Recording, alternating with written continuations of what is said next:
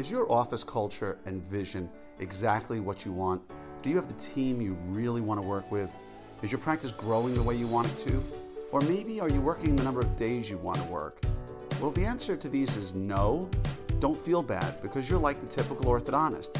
And today's time with Corwyn Smith may help you. Now, he's an amazing businessman with a great entrepreneurial story, and he's one of the country's most recognized coaches. So, as I tell you every time, buckle up or get on the treadmill or grab a drink because today's time with Corwyn Smith is not time that you want to miss.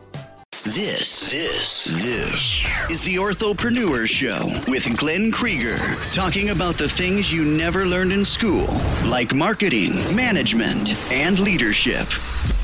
Hey, everybody, it's Glenn Krieger here, and I am here with someone I just met not too long ago. Comes remarkably highly recommended to me by someone who I respect, and it's going to be very interesting as you learn a little bit about his face and what he does to help practices and businesses succeed. So, uh, let me, without any further ado, let me welcome Corwyn Smith to the Orthopreneurs Podcast. Welcome, Corwyn. Yeah, thanks, Glenn. Glad to be on the show.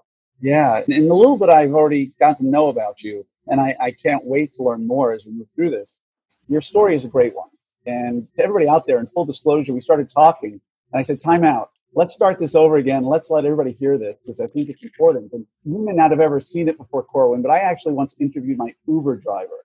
So, because she had a great story about Invisalign and what have you. So, Uh, I do these kinds of, hey, that seems really cool. Let's step backwards and start this conversation over again. cool. So, um, if you don't mind, tell us a little bit about yourself, about your history, and uh, we'll take it from there. Yeah. Yeah. So, Glenn, I'm really an accidental entrepreneur. While I was uh, studying, getting my undergrad at ASU here in Arizona, um, I was doing sales, calling on orthopedic surgeons for a medical uh, imaging group. And uh, about two years into that, and you know, making a nice living, getting all the accolades from peers and family members telling, "Hey, Corwyn, you're doing great." And what I uncovered and discovered is I was just wildly unfulfilled doing it. And uh, about that same time, one of my roommates worked for a small local disaster restoration company, construction company. Disaster restoration. That's right, disaster recovery. So we really got involved when people had their worst, you know, day or week. You know, they had a flood or a fire in their home or business. Yeah. So he invited me out on some after hours calls and, you know, coming from a background of working with orthopedic surgeons and being, you know, in a very white collar environment, I was totally taken back with the way these companies ran. It was like the Wild West, you know. You didn't really have consistent labor. You hire guys that were pretty scary looking, frankly, to go work in people's homes. It was ugly. And so I saw an opportunity. So I started a company in that same industry. And that was right before my junior year uh, at ASU. And uh, we grew the company quickly. Within two years, we hit a million and a half in revenue. Uh, graduated from ASU's business school about two years later. And the irony is, Glenn, and I feel like relate so much to folks that are in medicine, that business school taught me nothing of value, right? Business schools today are really wired for and geared to people that are going to go work in a Fortune 2000 company. Right. Small business, middle market, even, they're not that helpful. Right. And so, My daughter, my own daughter, who's in college now in Arizona. yeah, Not a Sun Devil. She's a Wildcat. hey, I, I'm indifferent, really. You know, I at one point tried to talk her out of college because I'm a big fan of Gary Vee. Yep, you know, that's right. And he always talks about how what's really on the street, and I'm sure this applies to business school to some extent, what's really on the street doesn't trickle down into the academic environment very quickly. And by the time you go through school to learn something, say like marketing, Yep, what you're learning in school is already outdated for what's happening on the street. that's right. I don't know if you found that in business school, but I tried to talk my daughter out of mar- out of college and said, go intern somewhere for a couple of years in a company about marketing because that's what she wants. But how did you find that with business school? I know you said it didn't do you a whole lot of good. It was the same thing, and I was probably a bad student. You know, I mean, I showed up to class when I had to and did the homework to get by, and I, I got good enough grades, but I, I wasn't really plugged in. But I discovered a trend or theme with peers of mine um, as uh, I was a member of Entrepreneurs Organization that we'd go listen to great speakers, we'd get pumped up, we'd get some really nice theory about business, no different than business school actually. And then what happened is I'd come back to my company and I'd start to create flavor of the week or flavor of the month, if you will. And what this resulted in is we grew from a million and a half to four and a half million in one year in a 12 month time frame. And we literally grew the company broke. Amazing. What and that, what's that? What does that mean? You know, uh, for us out here in orthodontic world, we think more new patients, bigger practice, amazing stuff, right? Went if, if you could tell any orthodontist that you went from 1.5 to four and a half million in one year, they would say, wow, that would be like, I, that's all I need. But tell us what that means when you say you grew the company growth. Yeah, so it looks incredibly sexy, Glenn. And frankly, mentors of mine said, Corwyn, don't grow your company that fast. You're going to have problems. And I didn't listen to him. And part of it was because I didn't understand the financials of my business at all.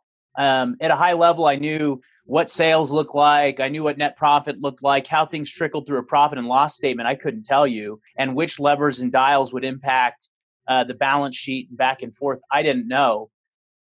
And so, you know, on the tail end of growing 300% in one year, we had maxed out our line of credit, had no money left in the bank account, and had to go home and tell my wife, hey, those checks we're getting, they're on pause, and we got to put some money into fund payroll. But the other thing that happened too, Glenn, was I'd unconsciously built a really awful company culture. You know, I'd seen the Googles of the world, I'd seen Facebooks and and all these big companies that are the show ponies of media.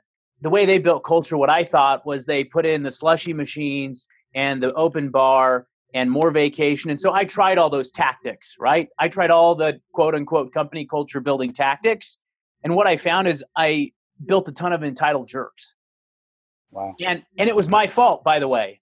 I was 100% responsible for it because I didn't know how to build company culture. But really what I discovered was this was the way that I ran my company. It was like taking these philosophy and tactics from a bunch of different areas and then kind of throwing stuff against the wall to see what stuck. And if it didn't, then I'd take it away. And if it did, then I'd keep doing it, but I wasn't sure why. So peers of mine, an entrepreneurs organization, they told me, they said, Hey, Corwyn, you got to read this book called Scaling Up. It was written by Verne Harnish, who founded Entrepreneurs Organization back in the late 80s.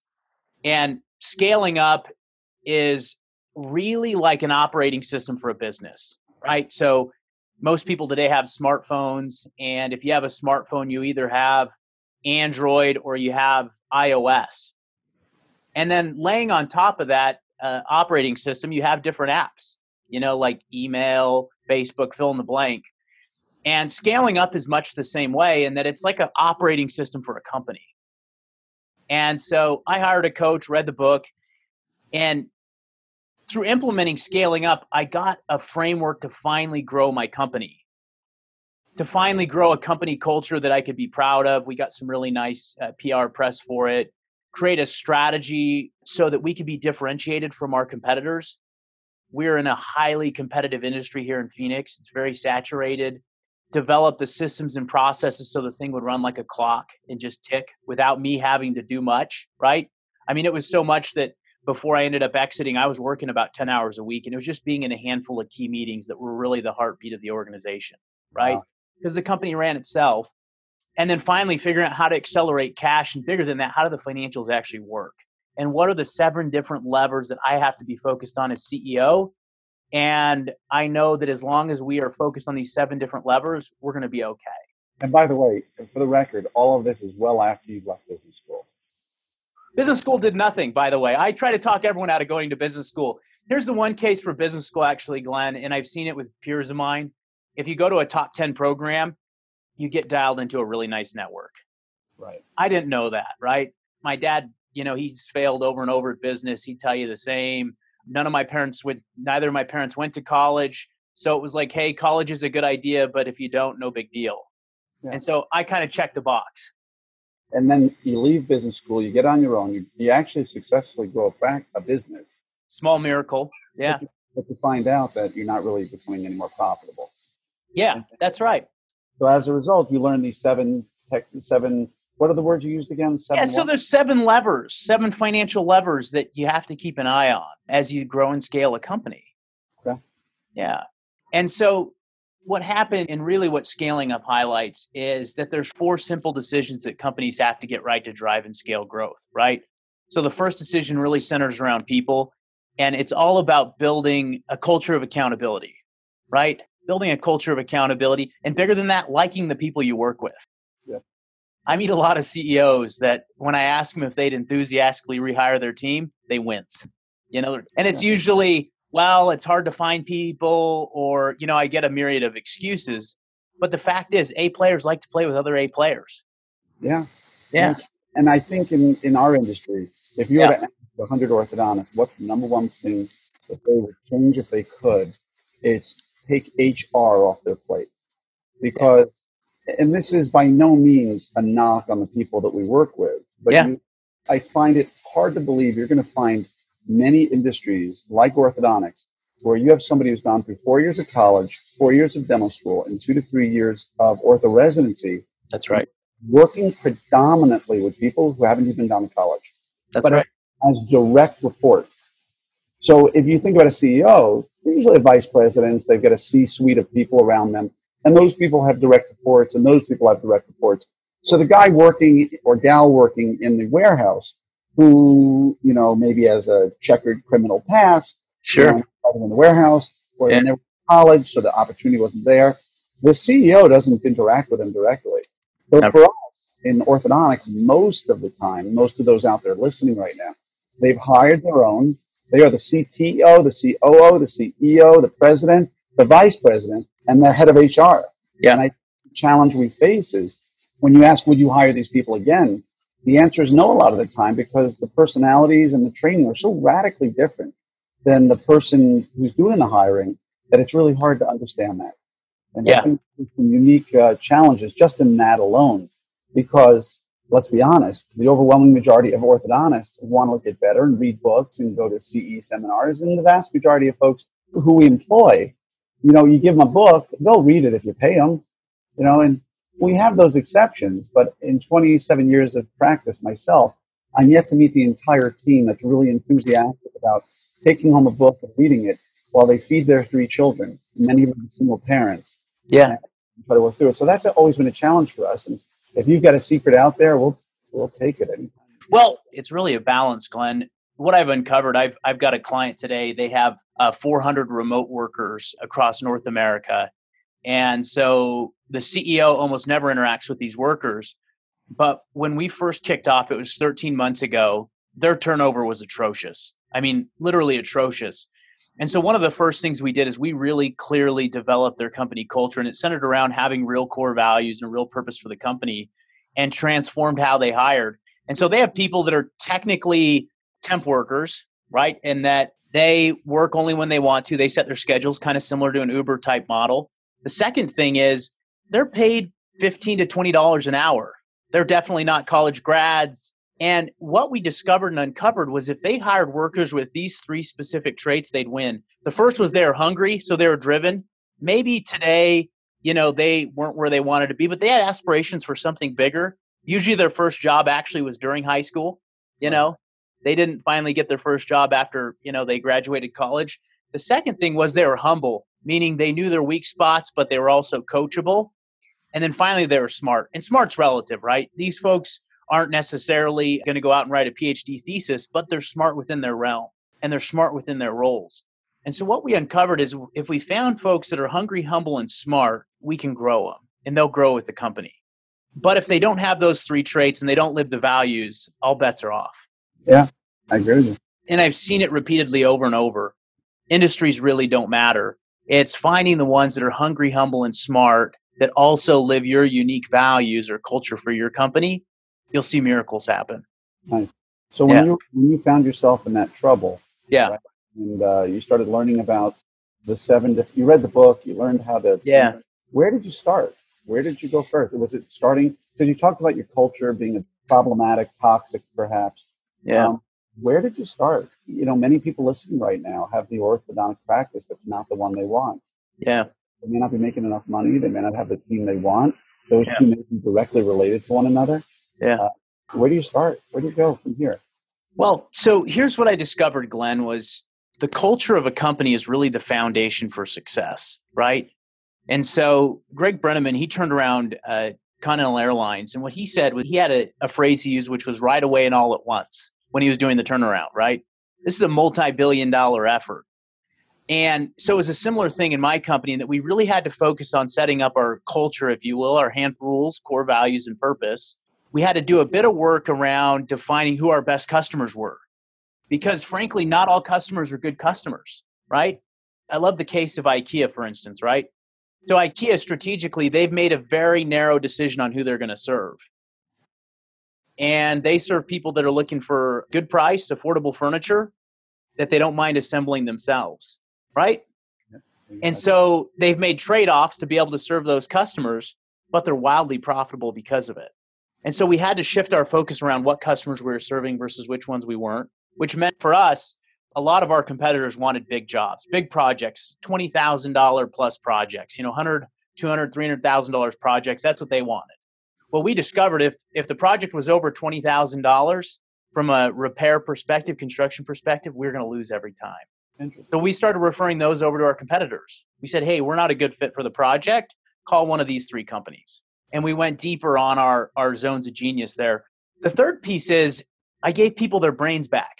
And when I say that, what I mean is we developed really clear job scorecards. A lot of people have job descriptions, and this just isn't in orthodontics, it's in every single industry I see. They build these job descriptions that, frankly, the last time people looked at them was when they were hired and then maybe pulled back out when they were fired, like, hey, you didn't live the job description, so you're fired. They're like, well, I didn't know I had a job description, right? Versus a job scorecard, which really clearly lines out, hey, here's what you're what's uh, expected of you. Here's the skills and competencies you need to succeed. Here's the values, and then doing quarterly uh, coaching around their performance on job scorecards. And then setting up the right meeting rhythms is the next thing we did so that we had a daily huddle that only lasted 13 minutes and so as CEO, I could get enough information in 13 minutes to know how we were doing on a handful of key areas. Things like what was our cash position? What was our AR position? One of the things that happened is our AR got stretched out to 67 days. So if you talk to most of our industry peers, they're like, "Hey, Core, when your insurance reimbursed, that's that's great. 67 days is cool." But we weren't okay with that. And so what happened is we took our AR from 67 to 23 days and it came down to developing strategies around the people that paid us and making sure that they got taken care of by us they felt the love from us but also we compressed the cycle times and then the third thing was having weekly meetings where it went from corwyn or even my managers that i had reinforcing accountability to peers started holding each other accountable everyone had a handful of kpis they reported in on they had a handful of priorities for the next 90 days that were both personal growth as an individual contributing to the company, but also helping grow the company. And they were reporting in on how they were doing. And if they're falling below the bar, they got coaching from peers. And so it went from Corwyn trying to hold everyone accountable and, you know, massage this whole thing to it felt like we were all rowing in the same direction. Nice. So we just going back for a moment, let's take this into the orthodontic realm. That's right. So you have, let's say, four assistants in your practice. One of them is just not cutting the mustard. Yeah. Maybe maybe they mean well. Maybe they're not smart enough. Maybe they're not talented enough. Yeah. Before it comes to Corwyn's death, the team is invariably worked together to try to solve this, offering yeah. feedback, offering coaching, offering training. That's uh, right. And help them any way they can. Then it gets to the point where you realize this person is just not coachable, or That's they're not meaning, or they're not interested, or they don't match the core values. Yep. Uh, where does it go from there? So, you know, I'm going to ask a stupid question, Glenn. Have you ever been a bad, in a bad relationship before? Just once. My yeah. wife listening in behind me. Yeah. So. I have, right? And I'll tell the truth. I've been in a lot of bad relationships till I got in a relationship with my wife. Exactly. And the thing I learned, Glenn, is like every bad relationship I was in, as unhappy as I was, they were equally as unhappy. Yeah. There just wasn't the impetus to make a change until there was, until I broke it off or they broke it off. And so what I uncovered was when we have those people that are, you know, falling below the bar, if you will, sitting down and having a weekly coaching conversation with them. And I don't let this thing run for any longer than six weeks. It starts week one.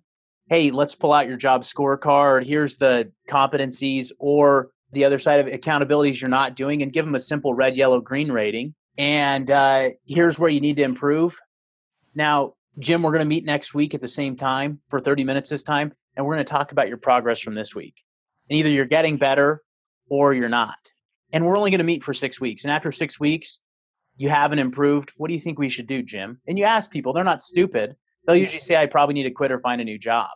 One of the hardest cases of this was when I implemented this system in my company, and it was actually with one of my division managers. And he was there in the meeting when our coach rolled this process out with us as a team and taught us how to use it. And we figured out, and everyone pointed out that he wasn't living our values. He's what we call a C player trap, I meaning he's a high performing jerk. Wow. Yeah. And not a good. So it wasn't that he was incompetent. Oh, he was very competent. He was just a jerk. He was just not a nice person. He didn't live the values. So we'll call him Ted. That's not his real name to protect the innocent here. And so we sat down with him every week. and We said, "Hey, Ted, you're still crushing it on these, you know, KPIs here, but you're still not living these values." And by week five, he'd turn his resignation in and found a new job. And that was the case consistently. We had a couple people that we had to terminate after the six weeks. And what happened was is there was really no question in their mind. They were crystal clear. And, And- I felt like it was the most humane thing to do. It makes perfect sense. Yeah. What are some good examples of core values that someone might not be living up to? Well, let's flip it on its head, right? So that client I shared with you about that has the 350 outside reps, I was giving some coaching to the CEO actually last week, and she said, "Hey, I'm struggling with this individual," and I said, "Hey, let's pour, pull out your core values that you've created yourself, and which one of these values is is this person not living?" Because we got to tie all the coaching we do back to values. Right. And she said, well, she's not living obsessed with success. And the other thing she's not living is do the right thing. I said, great. I said, so here's the next step. When you say she's not living obsessed with success, I need specific examples that you're going to give to her to show her that she's not living obsessed with success. And then the same for do the right thing. And so what happens is, and it's really similar to the training I got around parenting, which, you know, time will tell how it looks, but it gives me a little bit more confidence parent, around parenting is just have a handful of rules, repeat yourself often. And then when you're giving praise, tie it back to those rules. And if you're giving discipline, tie it back to those rules. Sounds great. Yeah. Yeah. So I'm out there, I'm listening to this. I'm an orthodontist. I go, my God, this is like the problem I'm facing. Yeah. He's not engaged. Practice might be growing and I'm not taking home what I'd like. And I really want to start working on my culture. So where does Corwyn come into the picture? How do I say, wow, this guy seems pretty cool and he, he seems to have a track record of success. I'd like to learn more about implementing this in my world. Yeah, definitely. So I work with companies in one of two ways. I host uh, workshops every quarter here in Phoenix. You can come, you can bring your team, you can come by yourself. In a day, we go through the four decisions that companies have to get right to drive and scale growth people, strategy, execution, and cash. And it's not really high level theory, Glenn. It's, hey, here's the theory concept, here's the tool, and here's how you implement it in your business, right? And by the way, these tools have been used for companies that are startups all the way through uh, Atlassian, based out of Australia. They sold for 4.7 billion. Rackspace is a famous one in Texas, 4.3 billion. So these tools will take you where you want to go. And then the other thing is, I take on a handful of clients a year in private coaching, and that's where I come in shoulder to shoulder with the CEO and the leadership team, and I'm helping them bolt in these tools. And it's really a combination of business coaching and training right? So one of my close friends, he was in orthopedic residency, and I asked him a question because I figured he'd tell me the truth. Why do you have to work 100 hours a week? Right? That's crazy. I said, that just doesn't make any sense to me. And he said, you know, he said, Corwyn, he said, in medical school, I basically just learned theory. He's like, I didn't learn anything about how to be a good physician. He said, so I've got four years plus some fellowship to learn how to be a good orthopedic surgeon. And so, what this program is like, it's similar to residency in that we learn the theory behind it, but then we learn the tools. And the whole idea here is to teach people how to fish for themselves.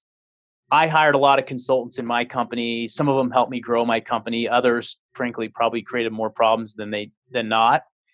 And what I uncovered was I felt like a lot of these consultants created what I call consultant crack, meaning they gave me the solution to the problem or try this, but they didn't teach me how to think for myself. And so that's really what this system and framework is all about. It's coaching and training so that you as a CEO can empower your people to be able to think for yourselves and solve problems for yourselves. Nice.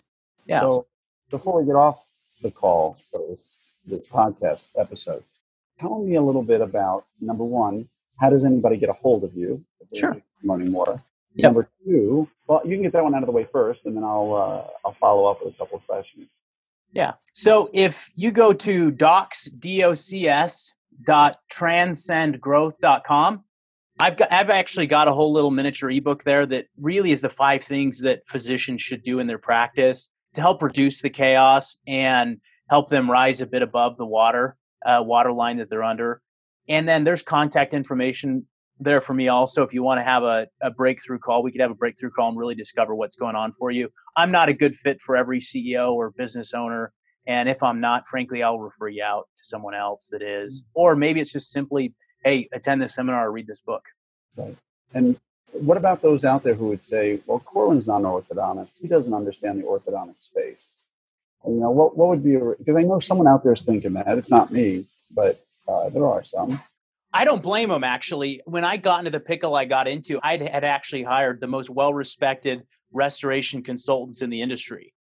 And when I ran out of cash, I'm going to them with the problems. They're like, well, you need to do these things, but they were just giving me little tidbits, right? Versus an operating system. You know, I run into it over and over. Well, you're you didn't run a software company or you didn't run a such and such company.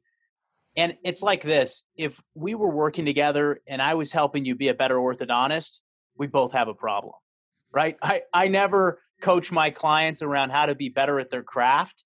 It's all about the people decision, all about strategy, systems and processes, then finally accelerating cash. So really these tools and processes are industry agnostic. Nice. So typically how, so I, I guess I'm, I want to ask a couple of questions and I don't know the order, but I'll try it.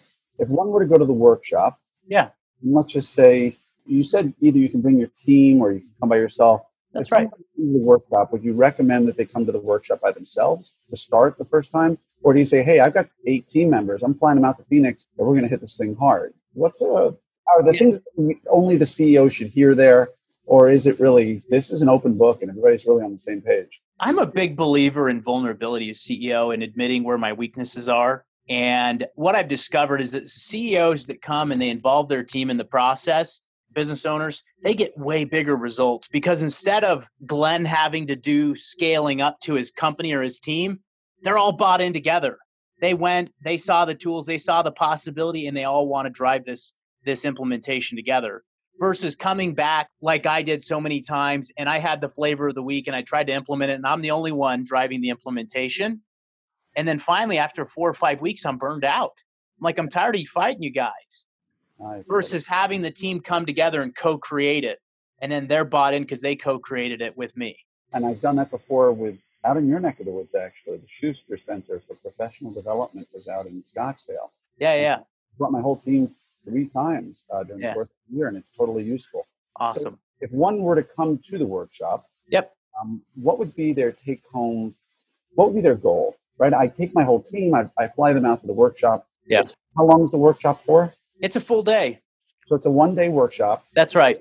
Say I flew in in the evening. The next day we do our workshop. We fly home. What is my takeaway goal? Yeah. And, and timeline yeah. for for the message I'm going to receive. So the first thing, Glenn, is you fly out before you come out to the workshop. I'm going to have a call with you as CEO, and I'm going to figure out what are you going to pull out of that workshop, right? Because you're investing a lot of time and money to come to the workshop. I want to find out what's the 20% that's going to make 80% of a difference in your company. And I'm going to help focus and hone you in on that. And then during the workshop, I'm going to make sure you get that. Whether it's around the people decision, the strategy decision, the execution decision, or the cash decision, I'm going to help you be hyper focused in getting the results out of that chunk of the workshop. And then, I mean, these are like literally next day you can go plug them into your company and start seeing results. Now, the idea here is you're starting a new habit within your company. So the results compound over 90 days and even longer. Nice. Yeah.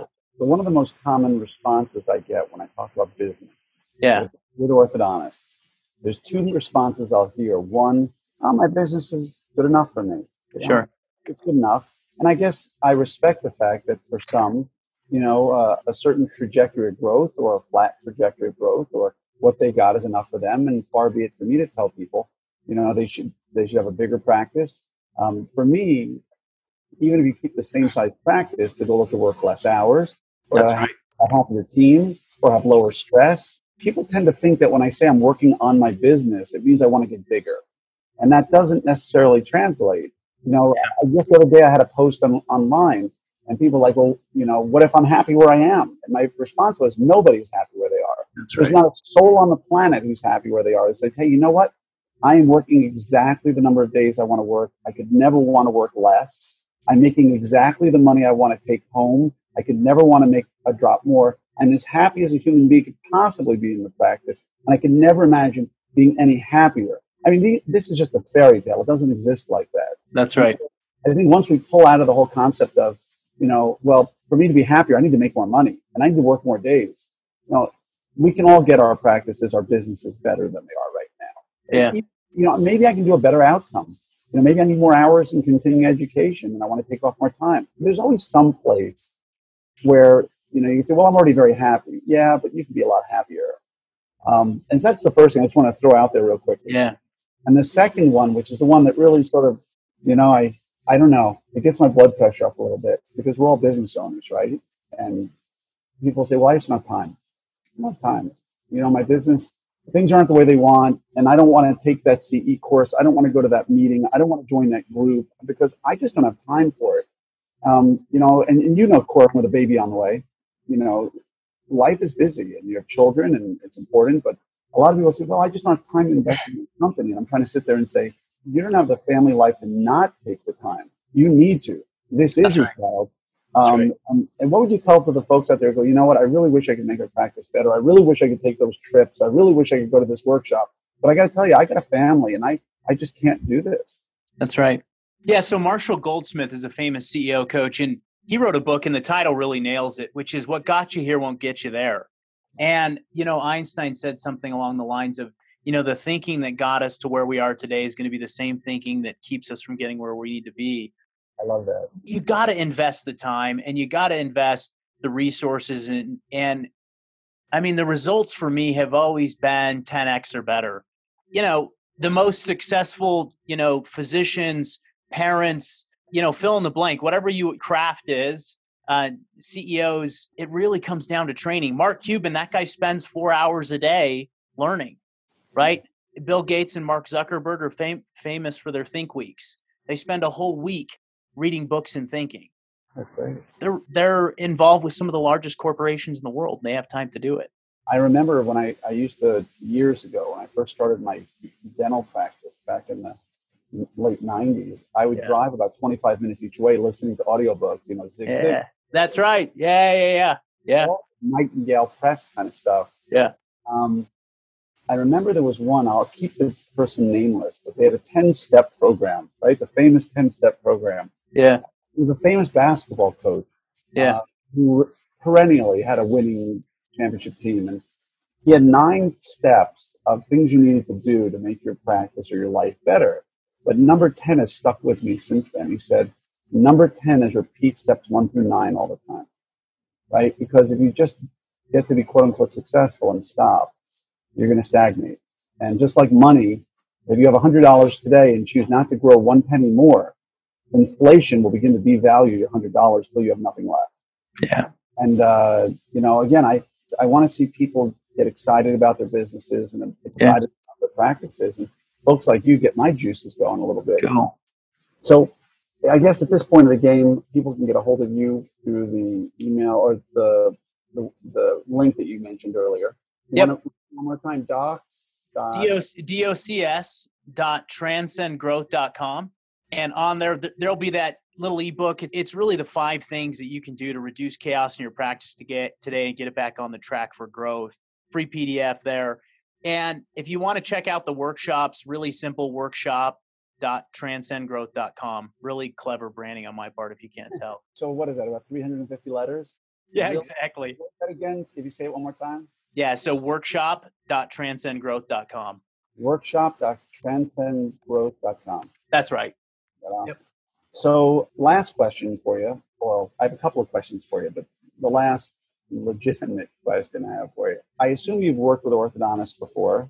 I'm guessing that there's been at least one or two that you've worked with at some point along the way, right?